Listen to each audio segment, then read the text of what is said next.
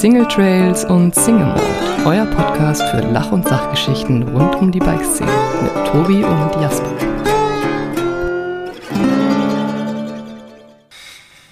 Hallo und herzlich willkommen zu Folge 109 von Single Trails und Single Mode. Heute habe ich mir was ganz Besonderes ausgedacht und zwar spreche ich mit einem Mann, den ich schon relativ lange kenne oder den ich schon vor relativ langer Zeit mal kennengelernt habe und damals gedacht habe, hm, interessant. Und mittlerweile mein Leben eigentlich gar nicht mehr ohne das funktioniert, was er so entwickelt hat. Und zwar spreche ich mit Markus Hallermann von Komoot. Hi, grüß dich. Servus Tobi, freut mich sehr. Wie fühlt sich das an, wenn ich sage, dass mein Leben nicht mehr ohne dich funktioniert?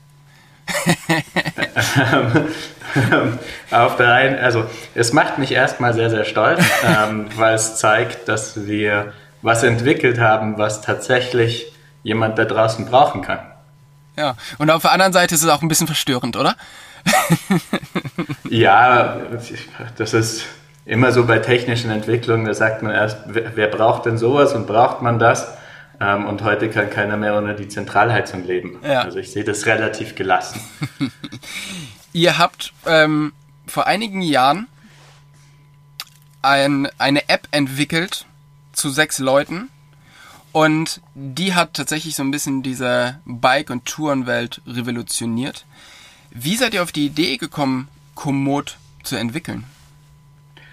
Ähm, ganz am Anfang stand die Idee, dass wir es leicht machen wollen, rauszugehen und ähm, Abenteuer zu erleben. Ähm, bei mir ging es persönlich primär um Mountainbike-Strecken rund um München. Ähm, ich bin nach München gegangen zum Studieren und dachte mir dann, ja cool, so ein GPS-Gerät kann mir zeigen, wo ich denn jetzt die geilen Trails rund um München finde. Und mhm. dann habe ich festgestellt, dass es das aber in Wirklichkeit nicht kann, sondern eine Karte anzeigen und tracken. Aber ähm, wo dort schöne Strecken sind, ist nicht bekannt. Und mhm. dann dadurch, dass sowohl ich Physiker bin, als auch viele meiner Kumpels IT, Physik, äh, sehr viel mit Daten zu tun haben, haben wir angefangen darüber nachzudenken, okay, wie kann man das Wissen, das da draußen ist, nämlich wo sind denn schöne Trails im Fall von Mountainbiken, so aufs Mobilgerät bringen, dass ich von meiner Münchner Wohnung aus sagen kann, ich will zwei Stunden Mountainbike fahren gehen und das ist ziemlich geil. Und ziemlich geil ist dann halt natürlich auch noch persönlich abhängig, weil eine schöne Mountainbike-Tour für mich ist eine andere schöne Mountainbike-Tour als für meine Mutter. Mhm. Und so kommt so ein datengetriebener Ansatz in äh, Tourenvorschläge rein. Und unser Ziel ist es eben, schöne Abenteuer, schöne Touren egal ob für einen Wanderer, Mountainbiker, Fahrradfahrer, so leicht wie möglich erreichbar zu machen. Ja. Also das, was du eben schon gesagt hast mit diesen GPS-Geräten und wie das halt früher war, ich kenne das auch noch. Ich hatte mal so ein, ja, so ein Garmin-Gerät, das hat halt genau einen Punkt angezeigt. Und dann hast du irgendwie noch so eine Karte drauf gehabt, aber es gab ja jetzt nicht wirklich, ja, Karten von irgendwelchen Trails, sondern es gab halt irgendwie so diese Forstwege und du konntest halt wirklich, also ich muss ganz ehrlich sagen, ich war ein bisschen zu doof dafür, das vernünftig zu checken. Mir hat es überhaupt keinen Spaß gemacht, ähm, da irgendwie auf dieses Gerät zu schauen mit diesen drei Knöpfen und einem Rädchen vielleicht, wie, um das zu mhm. bedienen. Ja. Und ich habe es einfach nicht gecheckt, wie das, wie das funktioniert. Also für mich war es komplett sinnlos. Ich bin wirklich lange Zeit einfach mit einer Karte im Rucksack rumgefahren und habe mir halt irgendwie eingezeichnet, okay, ich möchte irgendwie diesen Wanderweg fahren, diesen Wanderweg. Ja für euch kam ja dann irgendwie zugute, dass sich halt zu der Zeit sehr viel im, im Smartphone-Bereich getan hat, oder? Dass ihr eben nicht mehr auf diese GPS-Geräte selber zurückgreifen musstet. Ja, das war für uns dann der, der Punkt, wo wir gesagt haben, ja, es macht tatsächlich Sinn, das, was wir irgendwo gemeinsam entwickelt oder drüber nachdenken, wie man das lösen kann, tatsächlich eine Geschäftsidee und eine Firma draus zu machen – weil wir gesehen haben, dass in Wirklichkeit jeder ein GPS-Gerät mit einer besseren Bedienoberfläche kauft und man damit das Problem nicht mehr hat, dass nur sehr wenige Leute überhaupt ein GPS-Gerät haben, sondern dass im Prinzip jeder Zugang zu dann der, der technischen Lösung der Navigation hat. Und das war für uns auf der einen Seite der große Hebel, dass man sagt, ja, tatsächlich jeder hat ein Ausspielgerät und es geht nicht in Anführungszeichen nur um ein paar Freaks, die E-Karte lesen können und mhm. an sich, sich zu helfen wissen, sondern es geht wirklich darum, jedem, der, der, dem Massenmarkt, der, der breiten Bevölkerung die Natur zugänglich zu machen.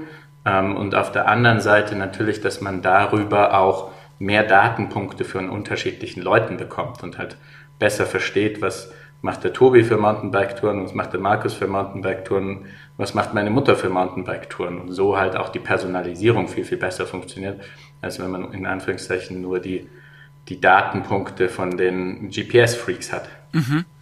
Ihr habt, glaube ich, vor elf Jahren ungefähr angefangen damit, oder?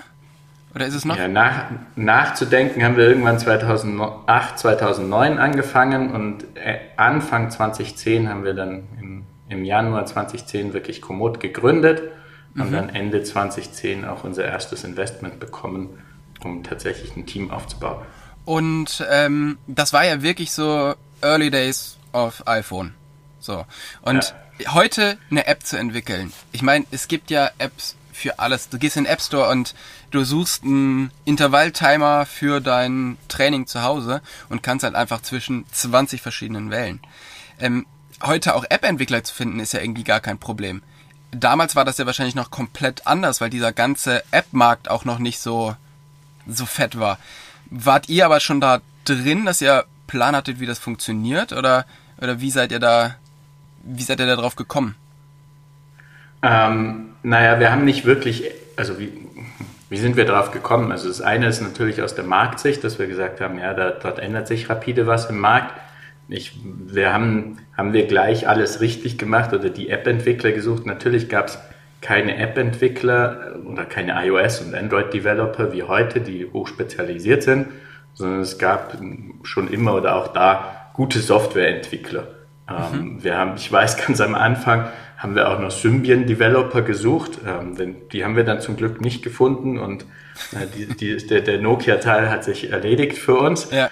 Ähm, aber es geht im Prinzip darum, gute Entwickler zu finden und deswegen haben wir zu sechs gestartet, weil wir mit einem Team äh, gestartet sind, die im Prinzip alle Bereiche abdecken können. Und der mobile Entwicklungsteil und die App ist ja nur ein sehr kleiner Teil von Komoot. Mhm. Ein ganz großer Teil passiert auf den Servern, die im Prinzip Routen vorberechnen, die ganzen Datenanalyse machen, dafür sorgen, dass genügend Kapazität am Sonntag dasteht und viel weniger dasteht, wenn es Montag ist. Ja. Ähm, da geht es um sehr, sehr viele unterschiedlichste Themen. Ja.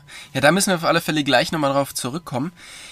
Ähm, es gibt so die Geschichte, also du hast das ja mit deinem Bruder, ihr seid so das Kernteam und dann eben noch einige andere Leute und es gibt so die Geschichte, dass dein Bruder irgendwie, der hat schon studiert, Maschinenbau und hat dann aber noch angefangen, Techniksoziologie zu studieren, einfach um Programmierer und äh, Softwareentwickler kennenzulernen. Was, was steckt hinter dieser Geschichte?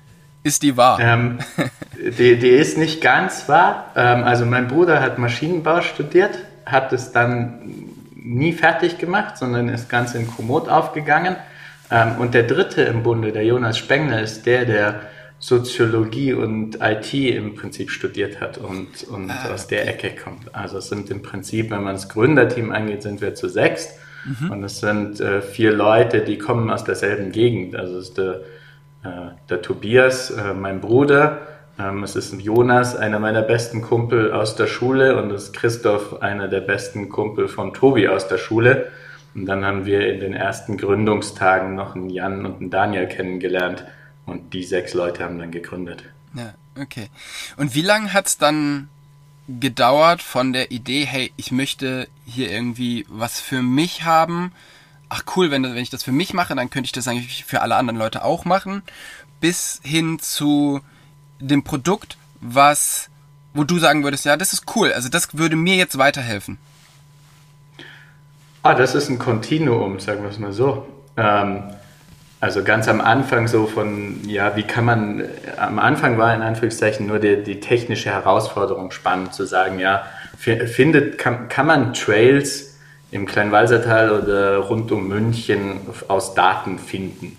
Das ist das, was am Anfang Spaß gemacht hat. Dann kam so ein bisschen mit rein, dass wir in, an der TU München so ein paar Unternehmerförderprogramme hatten, die dann mit reingebracht haben, ja, das, die technische Spinnerei in Anführungszeichen, die kann tatsächlich auch ein Unternehmen werden. Ähm, wann war das erste Produkt, das mir irgendwas bringt? Die allerersten Prototypen haben schon was gebracht. Man hat unendlich lange warten müssen, bis die Linie auf der Karte erschienen ist und äh, sehr oft ist sie nie erschienen. Das heißt, sie hat einem nur ein bisschen weitergeholfen. Und auch heute fallen mir noch viele Sachen ein, die wir machen können, damit mir Komoot noch mehr bringt, als es heute bringt. Ja, darum würde ich sagen, ist das ein Kontinuum und da gibt es nicht so wirklich den Punkt, äh, davor fand ich scheiße und jetzt finde ich es nur noch geil, sondern es, es wird immer besser und hoffentlich gehen uns nie die Ideen aus, es besser zu machen. das ist immer, ist immer ein guter Ansatz, ja, auf alle Fälle. Ähm, ich habe schon gesagt, wir haben uns 2015 kennengelernt beim ähm, Tourismuskongress in Chur in der, in der Schweiz. Und du hast einen Vortrag gehalten über Komoot und hattest dann nachher nochmal so einen Raum, wo man, wo man fragen konnte. Und ich habe mir beides angehört und habe in diesem Raum drin gesessen und da waren halt eben genau diese, ich sag mal, Nerds, von denen du am Anfang geredet hast, also die genau wissen, wie so ein GPS-Gerät funktioniert, ja. Also die mit all dem, was du geredet hast, genau was anfangen konnten. Und ich habe in beiden äh, Vorlesungen oder in beiden äh, Vorträgen immer mit einem Fragezeichen im Gesicht gesessen und habe einfach nicht verstanden, was das bringen soll. Weil es funktioniert doch super, mit einer Karte unterwegs zu sein. Und ich habe immer gedacht, das, das kann sich doch, das kann sich irgendwie nicht durchsetzen, weil es hat ja irgendwie, für mich hat es damals irgendwie keinen, keinen wirklichen Mehrwert. Und es ist krass, wie sich einfach meine Meinung, also wie meine Meinung einfach damals falsch war. Weil ich halt noch nicht verstanden habe, dass dieses ganze, was du eben gesagt hast, also diese Kategorisierung, dass die Leute halt also dass ich wirklich für mich die perfekte Route finde und jetzt nicht nur irgendeinen Wanderweg, äh, Wanderweg suche. Also das ist echt interessant, wie sich, wie sich das halt von damals komplett, komplett gewandelt hat. Ähm, wie war das für dich am Anfang, als du dann wirklich mit diesen ganzen ähm, GPS-Freaks zusammen in solchen Räumen gesessen bist, die dich ja dann auch irgendwie bombardiert haben mit allen möglichen Fragen, weil die natürlich immer gedacht haben, also ich weiß das auf alle Fälle besser, wie das, wie das Ganze hier funktioniert. Ähm, das, das ist heute noch so, dass viele besser wissen, wie man Komoot macht als wir. Ähm, und umgekehrt manches nicht verstehen, was wir tun. Ähm, ich glaube, bleibt dann nicht viel, als, als sich das auf der einen Seite immer wieder anzuhören und zu reflektieren, welchen Teil davon es war, ähm, weil man es einfach entweder nicht richtig erklärt oder nicht richtig macht oder halt äh, am Kunden vorbei entwickelt. Ähm, und der andere Teil ist, wie viel man sich denkt, naja, die verstehen halt einfach nicht oder die können sich das nicht vorstellen, dass das funktioniert. Und mhm. ich glaube, wenn man eine, eine Company gründet, dann, dann gehören zwei Sachen, na, von denen, was ich gerade erzählt habe, zwei Sachen dazu. Wahrscheinlich gehört viel mehr dazu, um eine Company zu gründen. Aber zwei Sachen dazu. Auf der einen Seite, dass man sich Feedback schon immer anhört und dann tatsächlich darüber reflektiert. Ich denke, das ist wichtig und dass man dabei aber auch mit einem gesunden, ah, das ist mir wurscht, was der sagt oder das, das mag schon sein, dass der das denkt. Ich glaube trotzdem an die andere Möglichkeit. Ähm, ganz, ganz gute Beispiele sind, ähm, alle Leute haben uns gesagt, wir, wir müssen über Tourismus und Partner wachsen und das Gegenteil hat sich als richtig herausgestellt. Mhm. Ähm, ganz viele Leute haben uns gesagt, das kann überhaupt nicht funktionieren, dass man Touren rein mit Algorithmen herstellt. Wir müssen Autoren anstellen und mit Verlagen zusammenarbeiten. Mhm. Das ist auch völliger Blödsinn, wäre unser Tod gewesen. Ja. Ähm, aber ganz viele andere Sachen haben gestimmt, vor allen Dingen von Usern. Oft, oft geben die einem Feedback oder in Anführungszeichen der GPS-Freak, der besonders detailverliebt ist oder halt auch von, von Garmin oder wem auch immer tausend Funktionalitäten kommt. Der, der gibt einem sau viel sehr wertvolles Input, Input man muss es oft kategorisieren und umgekehrt raus, rauszufinden, wie kann man es denn wirklich lösen? Was ist sein dahinterliegendes Problem und wie kann man das wirklich lösen? Weil auf der einen Seite ist Feedback unendlich wichtig, in Anführungszeichen, wenn man aber nur, nur macht, was der Kunde äh, möchte oder will, dann, dann gibt es den berühmten Spruch, dann hätte man schnellere Pferde entwickelt und kein ja. Auto. Ja. Und das ist schon ganz oft wahr. Äh, dann hätten wir halt bessere Karten gemacht oder Ich meine, den Roter Wanderführer als App entwickelt haben wir auch mal gemacht, war nie, gehört zu den weniger erfolgreichen Dingen, die Komoot gemacht hat. Ähm, sondern dann schon bei dem zu bleiben oder an das zu glauben, was man irgendwie als Kern hat und, und umgekehrt das aber schon auch immer wieder zu reflektieren, ob das Sinn macht oder nicht. Wenn ich mir jetzt so alte Bergsteiger anschaue, also wirklich so Hardcore Jungs, die halt wirklich mit den GPS-Geräten unterwegs sind. Und wenn ich mir so überlege, wie die so ähm, eben vor vielen Jahren noch unterwegs waren, die wollen ja gerade eben die Ruhe, die wollen halt die, ähm, die Abgeschiedenheit und alles. Ähm, wie schwierig war es denen zu erklären, dass sie jetzt ihr Smartphone mitnehmen müssen oder dass sie überhaupt ein Smartphone brauchen? Also ihr habt quasi ein Produkt entwickelt, wo die Gruppe, die das jetzt schon gebrauchen kann, vielleicht gar nicht dann doch dieses Device dabei hat, weil die haben ja ihr GPS-Gerät. Und die, die das Device dabei haben, noch gar nicht wissen, dass die euer Produkt brauchen. Das ist eine sehr gute und vielschichtige Frage. Ähm, also das eine, der Bergführer hat natürlich sein, und das macht in vielen Hinsicht auch, auch Sinn, sein GPS-Gerät dabei. Also egal, ob das der Bergführer ist, der halt vielleicht Batterielaufzeiten braucht, die länger als acht, neun Stunden sind. Ähm, das ist die, die, der eine Grund. Oder an meinem Mountainbike vorne beim, auf dem Trail montiere ich auch nicht mein, mein 800-Euro-Smartphone drauf. Ähm, mhm. Deswegen macht es schon Sinn, teilweise so ein GPS-Gerät dabei zu haben. Und was da die eine Lösung ist, ist, dass wir in, in Wirklichkeit inzwischen mit nahezu allen GPS-Geräten und Uhren synchronisieren. Das heißt, die Linie, die ich mit Komoot, mit dem Smartphone oder am Desktop plane, taucht auch dort auf.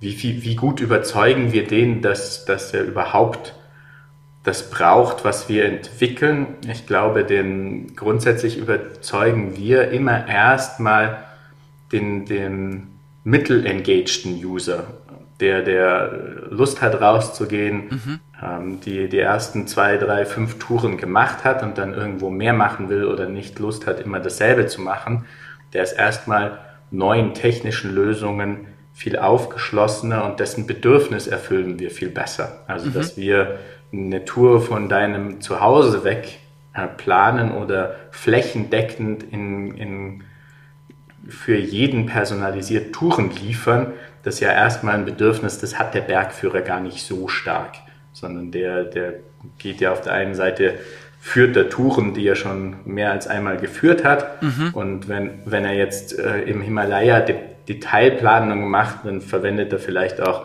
spezialisiertere Tools, ja. äh, um dort wirklich das zu machen. Das heißt, irgendwo den, den, den kurz unter dem Profi diese Leute, äh, dessen Bedürfnis erfüllen wir viel stärker. Ja. Okay. Ähm, du bist ja selber, selber Mountainbiker. Die Idee ist euch irgendwie so ein bisschen beim, beim Wandern gekommen. Ähm, das heißt, wir haben schon mal zwei Gruppen, für die das ist, also für, für Wanderer und Mountainbiker. Für wen ist denn grundsätzlich, also für wen bietet ihr das Tool an? Oder wer sind heute eure Kunden?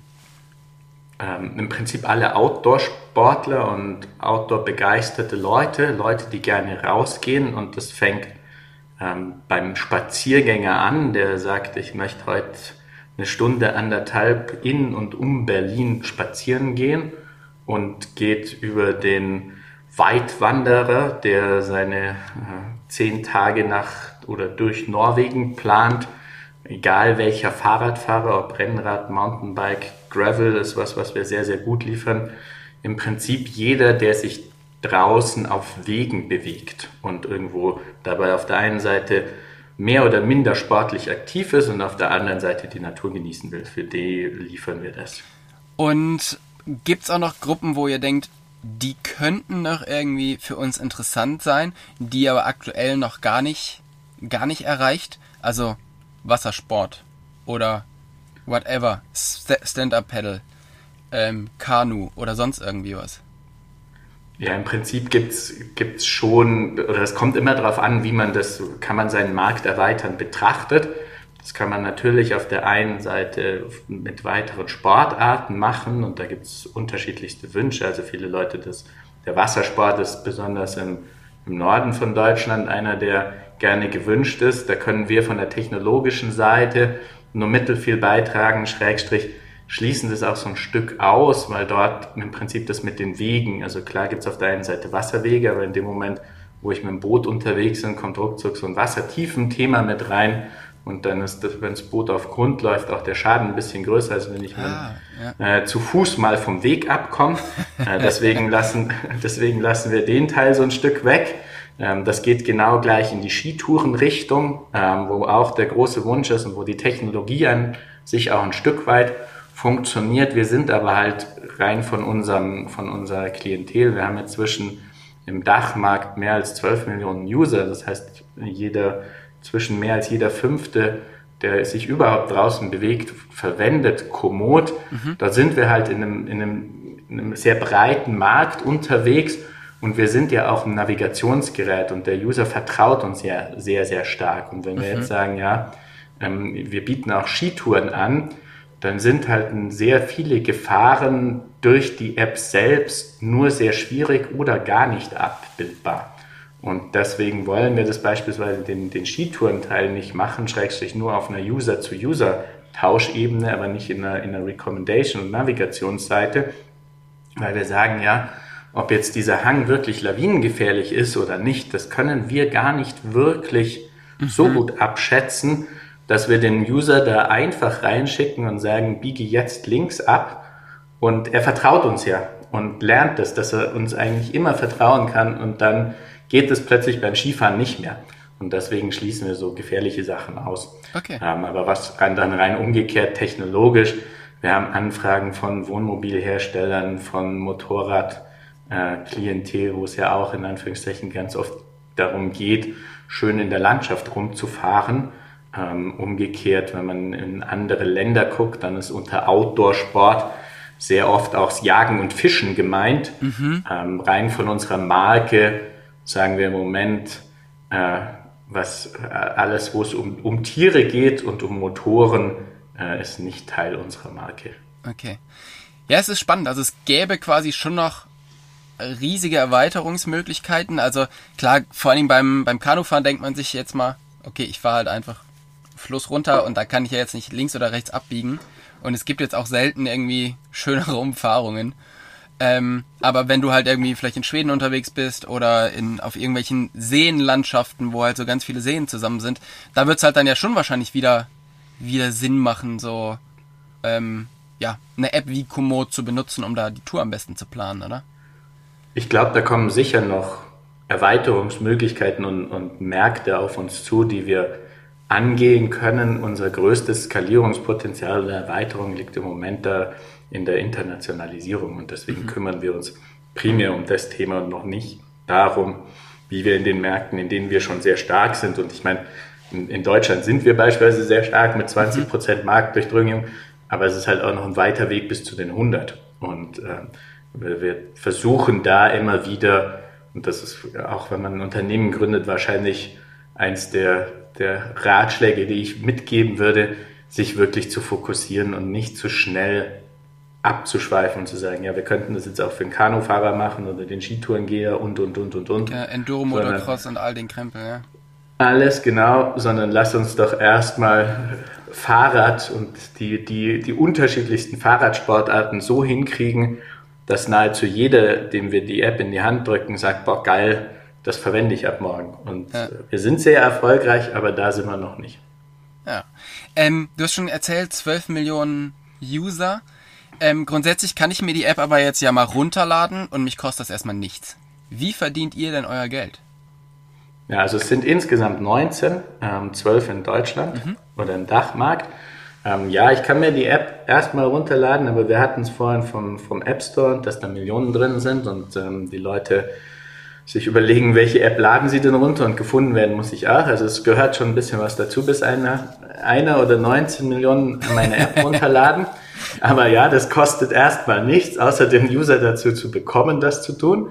Ähm, wie verdienen wir dann Geld? Wir haben prim oder wir verdienen primär unser Geschäft äh, mit den mit dem User selbst und haben dort ganz am Anfang mit Subscription rumexperimentiert. Das war aber 2010, 2011 noch sehr in den Kinderschuhen und hat im Prinzip nicht funktioniert und haben dann das Geschäftsmodell gefunden, dass wir in Anführungszeichen einfach Karten verkaufen. Oder mhm. so ist es dem User kommuniziert. Was man in Wirklichkeit kauft, ist die Lizenz in bestimmten Gebieten zur Offline-Turn-by-Turn-Navigation. Aber nachdem sich das so schlecht verkaufen lässt, verkaufen wir die entsprechende Karte. und das in unterschiedlichen Regionen äh, oder in unterschiedlichen Regionenmodellen. Und man kann dann die ganze Welt kaufen. Mhm. Ähm, was, was sehr, sehr, sehr gut funktioniert und auch ein sehr leichtgewichtiger Einstieg ist. Und was wir jetzt seit zwei Jahren haben, ist äh, Komoot Premium, wo wir auch ein Subscription-Modell für die entwickelt haben, die ein Stück engageder sind, ein Stück weitergehen wollen und dort im Prinzip ein komplett zusätzliches Feature-Set entwickelt haben, um auch ähm, Subscription-Modell zu haben. Das sind mhm. die beiden B2C-Modelle und umgekehrt kann man sowohl als Tourismusdestination oder als auch Outdoor-Marke bei Komoot reichweitenbasiert werben. Okay. Ja genau, also ich habe das ja halt auch so gemacht. Ich habe mir halt eure Karte gekauft, aber die kaufst du ja eigentlich nur einmal. Ja. Und du möchtest ja eigentlich die Leute halt dazu bekommen, öfters Geld ähm, zu überweisen. Ja, und genau. ähm, da ist halt eben, eben die Frage, wie, wie gut sowas dann läuft, wirklich ähm, die Leute an dich zu binden. Mit so also ja, wir sind, da, muss man sich dann unterschiedlichste Metriken äh, anschauen.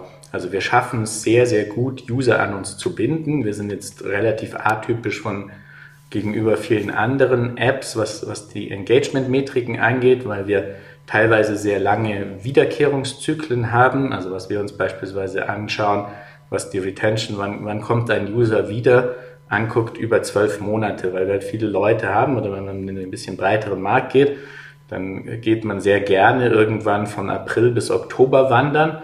Aber mhm. ein Großteil der User bewegt sich im November, Dezember und Februar nicht draußen. Oder ja. hat da keinen, zumindest mal nicht beim Wandern oder Fahrradfahren. Und deswegen, wenn wir uns Metriken angucken, schauen wir uns ganz oft an, wann kommen die Leute im nächsten Jahr wieder und kommen sie im nächsten Jahr wieder. Und wir, wir haben sehr, sehr gute Retention-Metriken, was rein die Usage angeht. Mhm. Und das ist immer erstmal unser, unser erstes und oberstes Ziel, vom, auch intern in der Company ist, dass Leute kontinuierlich Komoot und immer wieder Komoot verwenden. Ja, nämlich jedes Mal, wenn sie rausgehen oder jedes Mal, wenn wir sie inspirieren können, was Neues zu machen und einen anderen Weg einzuschlagen. Und dann ist die Frage, okay, wie kann ich das monetarisieren? Und auf der einen Seite schon, dass wir einen immer größeren Teil der Leute, die Komoot verwenden, dazu bekommen, auch die Karte zu kaufen, weil ich kann ja Komoot auch verwenden, ohne die Karte mhm. zu kaufen. Und dass wir dich dazu bekommen, die Karte zu kaufen. Und im nächsten Schritt, wenn du dann engaged genug bist, dass du auch die anderen Feature haben möchtest und tatsächlich zu einem wiederkehrenden Subscriber wirst. Und da sind wir eigentlich mit allen Metriken, die wir sehen und auch wenn wir uns immer wieder angucken, wie, wie gut monetarisieren wir, dann gehören wir zu den sehr guten oder haben dort auf jeden Fall was, ein paar Sachen richtig gemacht, wenn auch nicht alles. ähm, du hast ja eben schon dann diese, diese Special Features in den Premium-Geschichten angeschnitten. Ähm, eins davon ist, sind ja Collections, wo dir halt mhm. wirklich mehrere ja, einfach mehrere Touren in einem Gebiet ähm, zusammengepackt werden, wo du halt dann einfach, ja, du fährst da hin und bist halt einfach fünf Tage beschäftigt. Dann gibt's irgendwie Highlights, wo ich halt sehe, okay, hier ist der beste Kaffee, äh, ich sollte mir unbedingt das anschauen. Das macht ja schon relativ viel von so einer Urlaubsexperience aus. Werde ich irgendwann komplette Urlaube über Komoot buchen können? Ja. Weil dann ist der Weg ja nicht mehr so weit. Wenn ich die Beschäftigung über den Tag habe, mit allem, mit allem drumherum, ist der Weg ja nicht mehr so weit, über eure App auch noch die Unterkunft zu buchen und auch noch das Abendessen zu buchen.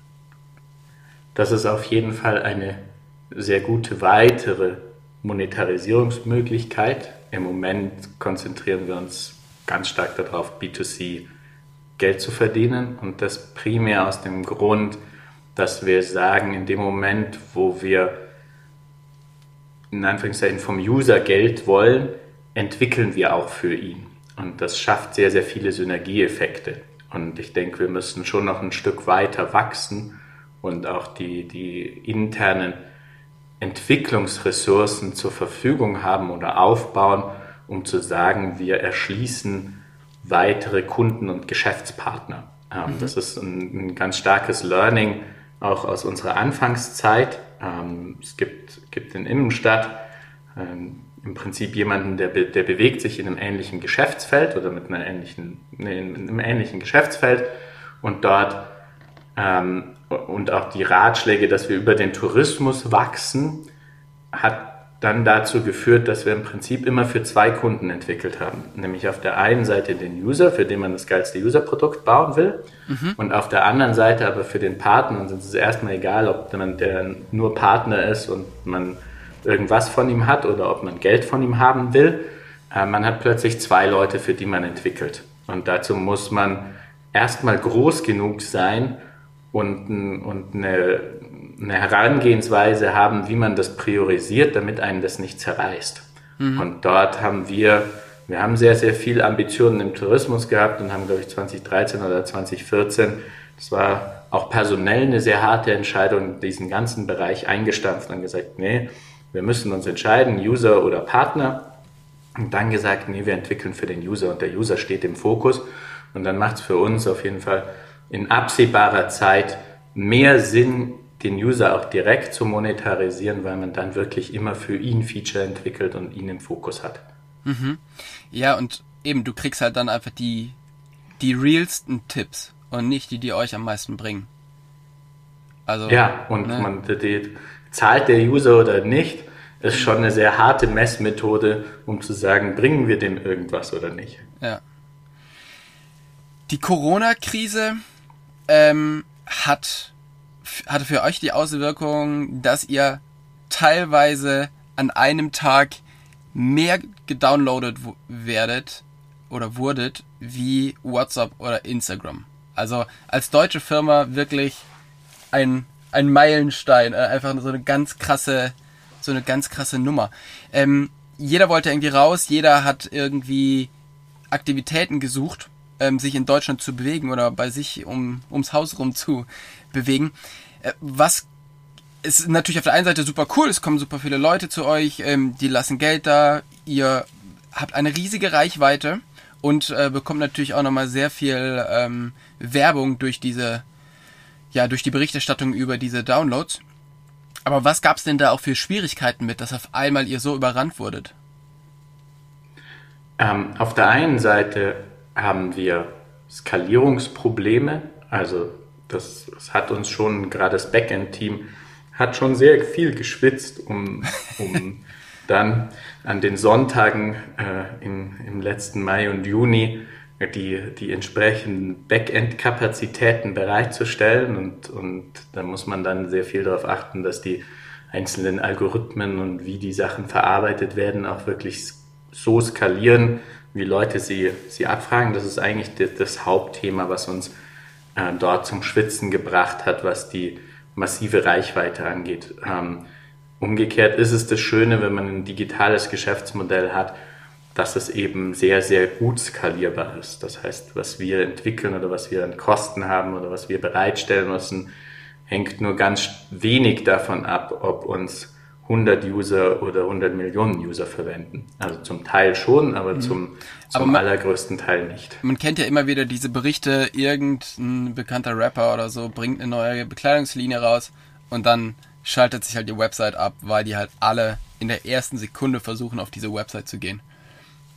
Und die das gar nicht hinbekommen. Und ihr habt das ja jetzt nicht geplant, dass auf einmal so viele Leute von euch was wollen. Klar, ich meine, kaufen können die die Karten und ähm, es ist ja, wie du schon gesagt hast, und wenn jetzt jeder Mensch auf der Welt ähm, Komoot hat, wäre das für euch wahrscheinlich auch nicht das Problem, aber wenn alle das gleichzeitig nutzen wollen, dann wird es halt schwierig. Wie habt ihr das gelöst? Ähm, da haben wir das Glück, dass wir diese Schmerzen schon ab primär 2015, 2016 hatten. Ähm, und zwar haben, hat Komoot per se in Anführungszeichen die Herausforderung, dass am Montag an, einem Montag im November verwendet uns nicht mal, boah, da will ich nicht lügen, 20. bis ein 30. der User von äh, dem Vatertag. Mhm. Das heißt, wir haben schon immer Und das ist auch unter der Woche so, dass der Montag und der Sonntag komplett andere Tage sind. Das heißt, wir haben schon immer in die Skalierungsthematik investieren müssen, weil sonst hätten wir Server bereit gehalten, die für einen Sonntag im Sommer reichen und hätten die das ganze Jahr durchgezahlt. Ähm, mhm. Was, was man machen kann, was aber auf der anderen Seite doof ist. Ähm, und deswegen haben wir uns mit dieser Thematik eigentlich schon sehr, sehr lange beschäftigt, dass wir ein voll skalierbares System haben. Und mhm. deswegen dort sehr viel Erfahrung und auch ja, weit, weit vor Corona investiert. Und dann kam natürlich nochmal dazu, dass man und und was man auch sagen muss, wir sind in den letzten fünf Jahren jedes Jahr um 80 Prozent gewachsen. Das heißt, wir haben uns jedes Jahr im November hingesetzt und mit der Prognose des nächsten Jahres überlegt, schafft es unser System und schafft es unser Backend. Und mit Corona in Anführungszeichen sind nur zusätzliche 50 Prozent dazugekommen. Das heißt, dass wir massiv schnell wachsen und dass immer mehr Leute das auch sehr schwankend nutzen wollen. Diese Problematik sind wir in Anführungszeichen schon immer gegenübergestanden und waren deswegen eigentlich ziemlich gut vorbereitet. Mhm. Aber da haben schon noch ein paar Leute ziemlich geschwitzt. das kann ich mir gut vorstellen. Ey. Ja, alle, äh, alle machen Kurzarbeit und Homeoffice und bei euch brennt die Hütte. Ähm, jetzt ist es ja so, ihr habt natürlich dadurch einen sehr, sehr guten Überblick, zu welcher Zeit wie viele Leute wo sind. Habt ihr da auch Möglichkeiten oder sind Möglichkeiten geplant ähm, zu entzerren? Wenn ich jetzt, also ein Beispiel, ich bin jetzt mit äh, Google Maps unterwegs, dann schickt es mich ja nicht immer die gleiche Route, sondern es guckt halt, okay, da ist halt irgendwie mehr Stau, dann fahr, fahr halt lieber dahin, daher. Und es äh, passt ja quasi die Route so an. Wie ist es bei euch? Könnt ihr da auch ähm, sehen, hey, es ist so viel los auf diesem einen Wanderspot, geh halt irgendwie lieber woanders hin? Ähm, in der Theorie ja, und das ist vor allen Dingen datenseitig auch ein sehr, sehr spannendes Problem. Ähm, es waren jetzt immer wieder die Anfragen, ob wir da nicht was äh, wegen Corona tun können, dass mhm. man es entzerrt. Per se ist Komoot dadurch, dass es Highlights an unterschiedlichsten Stellen anzeigt und es kein Editorial Process ist, wo man diese zehn schönsten Touren südlich von München hat, sondern man viele tausend Highlights und, und Touren südlich von München hat, entzerren wir per se schon sehr stark. Mhm. Ähm, jetzt kann man sich natürlich beim, beim Stau ist der Case sehr klar. Da sage ich ja, ich will von A nach B und zu der Zeit und dann sagt er mir, ja, du fährst heute besser die Bundesstraße statt die Autobahn. Auch da kann man sich fragen, ob das sinnvoll ist oder nicht, aber wird, aus der Geschwindigkeitssicht macht es auf jeden Fall Sinn. Mhm. Wenn ich jetzt sage, ja, ich will am Wochenende auf die Zugspitze, dann ist schon eine Möglichkeit, dass wir den Leuten, und wir machen das schon so ein bisschen jahreszeitenbasiert, also wir sagen, wann werden die, die Highlights meist besucht und da wird bei der Zugspitze rauskommen, dass es wahrscheinlich im Sommer mehr ist als im November. Mhm. Ähm, den, den, den Teil machen wir so. Ähm, man kann es sicher auch noch an, an manchen Highlights oder Touren auch auf den Wochentag runterbrechen dass man so ähnlich wie man es bei Google Maps für Restaurants oder so ja. sieht, dass man, wann ist das meist besucht. Und dann würde ich sagen, überlässt man die Entscheidung, und das ist ja dann ein ähnliches Problem wie beim Restaurant, äh, zu, zu manchen Italiener will ich ja genau dann, wenn da die Hölle los ist. Äh, und, und das ist ja Teil des, des spannenden Themas, dass ich, dass ich bei dem besten Italiener bin ähm, und der immer überlaufen ist. Und so ähnlich ist es wahrscheinlich bei der Zugspitze. Da will ich, da will ich hin, weil es der höchste Berg ist und da mal gewesen sein muss. Dann kann ich mir natürlich noch aussuchen, an welchem Tag im August ich das mache. Aber die meisten Leute haben halt nur am Wochenende frei, sodass die Wahlmöglichkeit auch nicht unendlich ja. groß ist. Ähm, okay. Aber so ein bisschen. Dass ich gar nicht war, ja. Ja, so ein bisschen achtet ihr da irgendwie schon drauf oder habt ihr schon so ein bisschen ja, im Auge? Oder es ist nicht, es ist nicht das größte User-Problem, sagen wir es mal so. Es ist immer, immer sehr starkes, starkes äh, Tourismuslenkungsproblem, dass man sagt, man möchte es, wenn man tiefer nachbohrt, stellt man fest, naja, zu welchem Grad möchte man es denn wirklich? Weil da kommt auf der einen Seite die Entzerrung, auf der anderen Seite will ich die Leute aber doch auf den paar Wegen halten, mhm. die ich freigegeben oder geplant habe. Das ist kein, vordergründig ein sehr, sehr griffiges Thema, dann sehr komplex und ich weiß nicht, ob man da wirklich viel gewinnt. Aber wir haben es auf dem Schirm und gucken immer mal wieder, was man wirklich tun kann. Ja. Ähm, wir haben ja letztes Jahr diesen Sanded Ride gemacht, wo wir die Tour bei euch geplant haben und dann ähm, von Dresden an den Chiemsee und dann äh, über die Schweiz, Freiburg nach Stuttgart gefahren sind. Und dieses Jahr werden wir das halt ja machen von Stuttgart hoch an die Nordsee, äh, Hamburg, Berlin und dann wieder runter nach Dresden. Und ich fand es extrem spannend.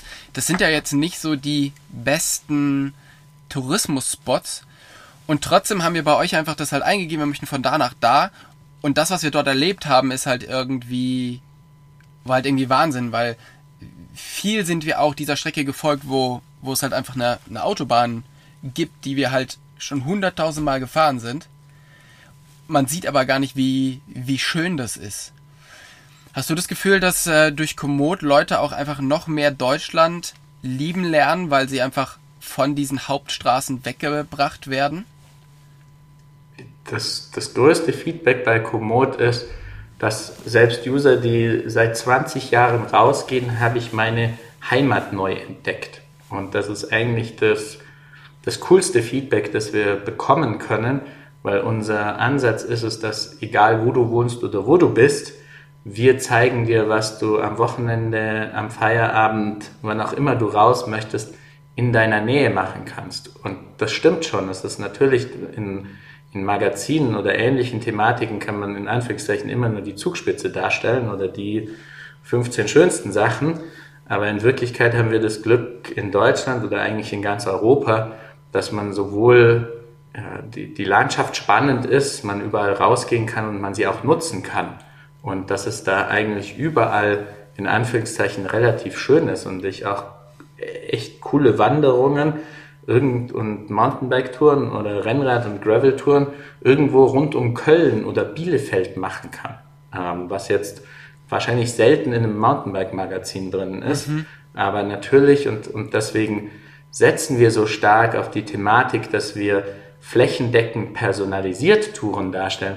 Die meisten Menschen wohnen halt in den Bielefelds dieser Welt und nicht in, in Innsbruck oder irgendwo am Chiemsee. Dieses Glück haben nur sehr wenige Menschen. Und rund um Bielefeld gibt es schon auch geile Touren ja. zu entdecken und zu machen. Und was man halt nicht vergessen darf, die meisten Menschen machen die meiste Zeit ihre Outdoor-Aktivitäten rund um die Bielefelds, weil mhm. sie halt immer da wohnen und nicht, nicht das ganze Jahr Urlaub am Chiemsee haben. Und das, das ist schon, wo wir auch unseren Erfolg her haben, dass wir eben sagen, ja, wir, wir stellen dir, egal wo du bist, egal wer du bist, versuchen wir dir das Bestmögliche an dem Ort für dich personalisiert zusammenzustellen. Und das ist mhm. erstmal, wie du vorhin gesagt hast, das hört sich erstmal, na, kein Mensch braucht das, wir, wir sollen das verwenden. Und dann merkt man, naja, eigentlich verwenden das alle Leute, die nach Österreich zum, zum Wandern kommen sollen. Wo, wo wandern die denn daheim? Was machen die denn da die ganze Zeit? Und auch dort brauchen sie oder wollen sie neue Touren, neue Inspirationen, rausgehen, Sachen machen und da helfen wir ihnen, neue Sachen zu machen. Ja, ja, das ist, ähm, das ist wirklich super spannend, eben dieser, dieser Fakt, dass es halt darum geht, auch das nicht nur unterwegs zu nutzen, sondern halt auch zu Hause ganz, ganz viel zu nutzen, oder? Ja. Ähm, viele sagen immer, also die Niederlande, ah, das ist ja wirklich so ein so ein Bikeland. Das ist ja ist ja Wahnsinn. Das ist so schön oder oder ähm, Dänemark. Also da kann man ja so toll. Die die machen die geben so Acht auf, auf Radfahrer und überall gibt's Fahrradwege und in Deutschland kann man das eigentlich nicht machen. Also in Deutschland Fahrradfahren ist total gefährlich und total schrecklich. Jetzt bist du ja jemand, der eigentlich ziemlich genau im Blick hat, wie schrecklich es in Deutschland ist, Rad zu fahren. was denkst du denn, wie sind wir aufgestellt in Deutschland? Ich würde sagen, in der Mitte irgendwo. Also wir sind jetzt sicher nicht bei den Niederlanden, was die Fahrradfreundlichkeit angeht, was die, den, die Fahrradwege und vor allen Dingen touristische Fahrradwege angeht, sind wir, glaube ich, sehr, sehr gut aufgestellt. Also man muss vielleicht auch unterscheiden, wie viel, wie viel ist Infrastruktur zum Pendeln und um tägliche Strecken zu, abzuhandeln. Da, da sind wir aus meiner Sicht in vielen Gegenden eher schlecht aufgestellt. Schrägstrich Verkehr wird nicht wirklich fahrradfreundlich gedacht. Ähm, oft baut man jetzt Fahrradwege, die dann am Ortsschild relativ gefährlich enden und relativ gefährlich ist, die auf die Bundesstraße einmünden. ähm, da ist vieles nicht zu Ende gedacht. Ähm, der Donauradweg, der Elbe-Radweg rund um den Bodensee, da gibt's extrem schöne Sachen. Und ähm, deswegen würde ich sagen, ja, Deutschland bewegt sich da irgendwo in der Mitte. Ähm, ja. Also ich war tatsächlich sehr überrascht, also positiv überrascht auf der Tour, wie schön es eigentlich ist und wie entspannt man eigentlich wirklich mit wenig Verkehr fahren kann, wenn man halt die richtigen Straßen nimmt. Ja, ja das in jedem Fall. Ja. Also das ist halt echt verrückt, von daher, ähm, wir machen ja auch dieses Jahr eben wie die, diesen, diesen Ride durch den Norden. Und ihr habt ja jetzt noch dieses, dieses Tool, diese Echtzeitverfolgung. Ja, dass halt mhm. einfach wirklich die Leute sehen können, wo ist man jetzt gerade. Und was wir damit eigentlich erreichen wollen, indem wir das nutzen, ist, dass wir halt irgendwie Leute haben, die uns auf dieser Tour, ähm, die uns begleiten, sobald das oder soweit das halt irgendwie coronamäßig möglich ist. Ähm, und einfach mit mehreren Leuten diese, dieses Abenteuer, was wir halt erleben, ähm, mit mehreren Leuten zu teilen, auch wenn es immer nur so stückweise ist, ja, weil keiner hat jetzt die Zeit, 18 Tage mit uns mitzufahren. ähm, aber wir wollen halt einfach noch mehr mit Leuten in Kontakt kommen und da ist natürlich dieses, dieses neue Feature von euch total super. Und wir sind ja jetzt nicht die Einzigen, die auf diese Idee gekommen sind, dass man das so machen kann.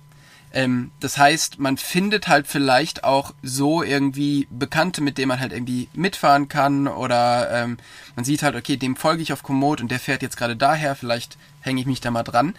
Ähm, das alles ist ja ein Schritt Richtung Leute kennenlernen, Richtung Community. Ist Komoot eine Social Media App? Oder wird sie dadurch gerade zur Social Media App?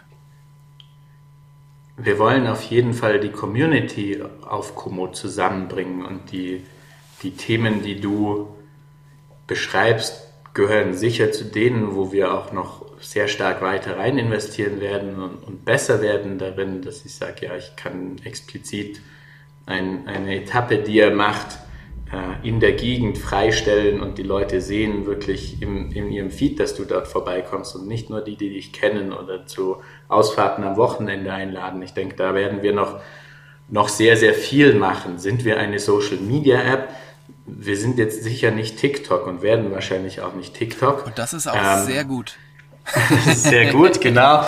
Ähm, deswegen kann ich so, wir, wir sind auf jeden Fall daran interessiert, alles der Community zu, zur Verfügung zu stellen, dass sie auf Komoot und mit Komoot miteinander in Kontakt treten, äh, gemeinsam planen, gemeinsam unterwegs sind, ihre Abenteuer dann auch wieder teilen, äh, unterwegs sich absprechen können.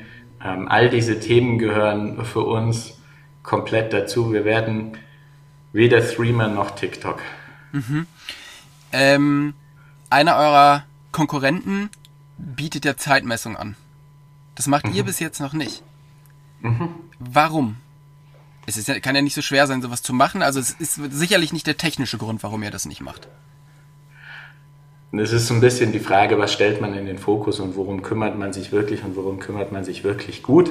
Also natürlich ist Zeitmessung an sich nicht schwer und wenn du mit Komoot unterwegs bist, sagen wir dir am Ende auch, wie lange du gebraucht hast. Mhm. Ähm, wir sagen es dir nicht auf den unterschiedlichen Wegabschnitten und, und haben auch keinen kein, kein Wettbewerb darum. Ähm, warum nicht? Wir glauben, dass der, der, oder wir wissen, dass das Interesse der meisten Leute ist, draußen eine schöne Zeit zu haben. Und, und wir helfen ihnen dabei, dass die Zeit möglichst schön ist, weil wir möglichst schöne Wege dafür raussuchen und sie dann dort auch so entlang führen, dass sie sie finden. Also das, was du gesagt hast, wie viele schmale Straßen es gibt, die wenig befahren sind, die hast du ja nicht zufällig gefunden, sondern da haben wir dir geholfen und deswegen war es ein möglichst schönes Erlebnis. Ja. Ähm, es gibt schon jemanden, der macht die Zeitmessung ziemlich gut. Ähm, ist das Teil meines GPS-Geräts, da kann ich das auch haben.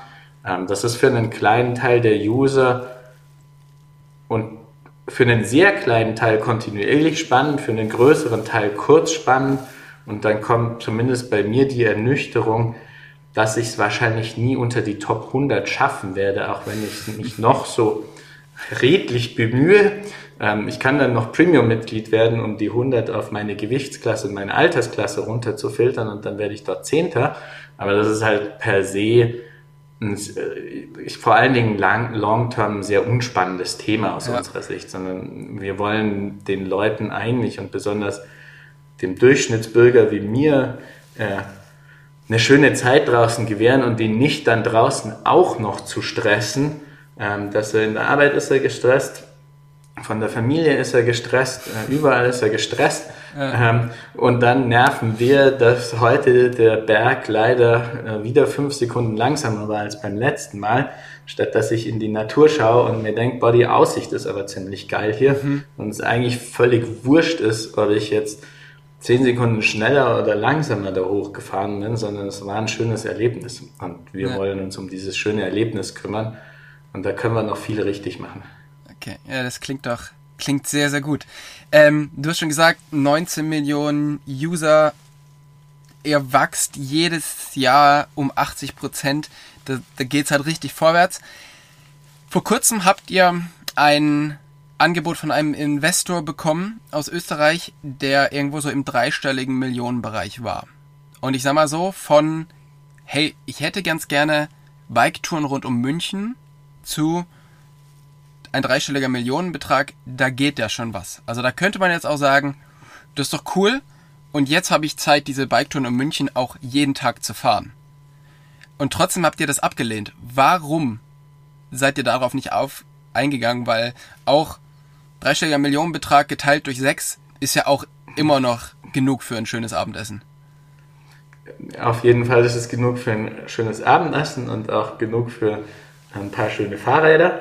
Ähm, ich kann es auf jeden Fall so sagen, und allen Gründern und eigentlich glaube ich niemandem bei Komoot, der dort arbeitet, geht es schlecht, äh, sondern allein der, der Job und was wir verdienen und welche Lebensmodelle wir haben, sind wir sehr, sehr gut aufgestellt. Und was, was tatsächlich der Fall ist, auf der einen Seite war das ein sehr strategisches Angebot, wo wir sagen, ja, das passt nicht wirklich zu Komoot.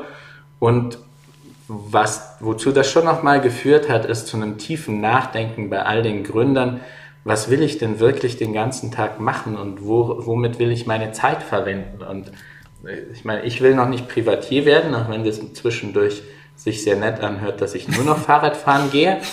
Ähm, und ich glaube, wir haben schon einen extremen Luxus, dass jeden Tag, wo wir aufstehen, wissen wir, wofür wir arbeiten und was wir erreichen wollen. Und das war ein, als Teil des Prozesses, habe ich auch mit einigen Gründern gesprochen, die sehr große Exits, auch noch viel größere Exits gemacht haben.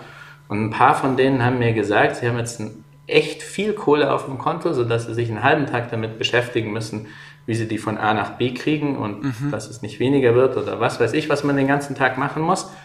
Und dass aber das, das größte Problem, oder ein paar gesagt haben, sie würden es nie wieder verkaufen, weil sie jetzt nicht mehr wissen, wofür sie aufstehen. Mhm. Und, und man halt, und, und wir haben den großen Luxus, dass wir den ganzen Tag was entwickeln, was bauen, was nach vorne bringen. Da sind auch unendlich viele Schmerzen dabei.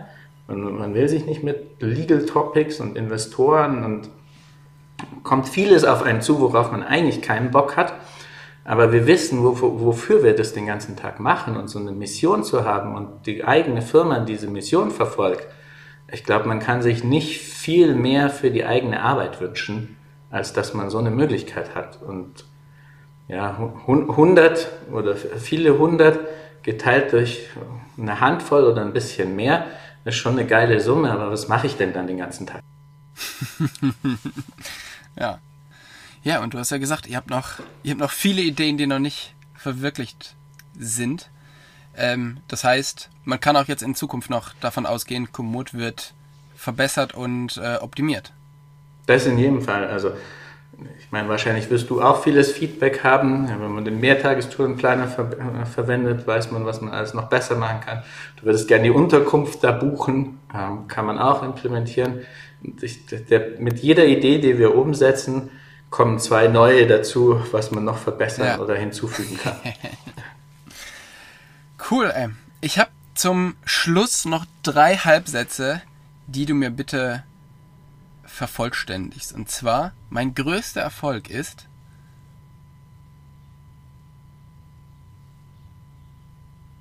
Boah, das ist eine sehr schwere Frage. Ähm, mein größtes Erfolgserlebnis war, wie wir das erste Mal jemanden angestellt haben, der tatsächlich den Familienlebensunterhalt mit Komoot verdient hat. Okay.